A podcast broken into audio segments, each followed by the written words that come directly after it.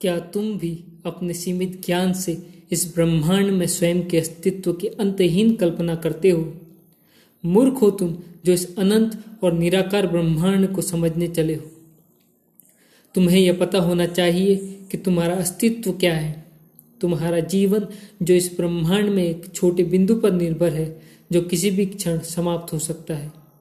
रुको, अपनी कल्पना को आकार देने से पहले तुम्हारा यह जानना परम आवश्यक है कि तुम प्रकृति द्वारा रचित केवल एक जीव मात्र नहीं हो।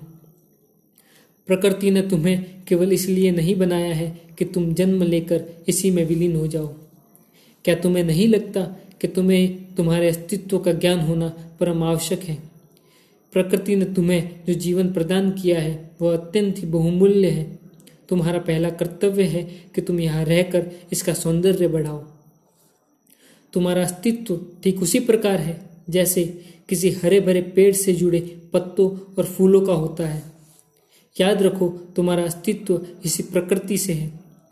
अब जब प्रकृति ने तुम्हें अपना हिस्सा बनने का सौभाग्य दिया है तो तुम्हें भी अपने जीवन कर्मों से यह सिद्ध करना होगा कि तुम इस लायक हो कि प्रकृति तुम्हें जीवन जीने की अद्भुत कला प्रदान करे।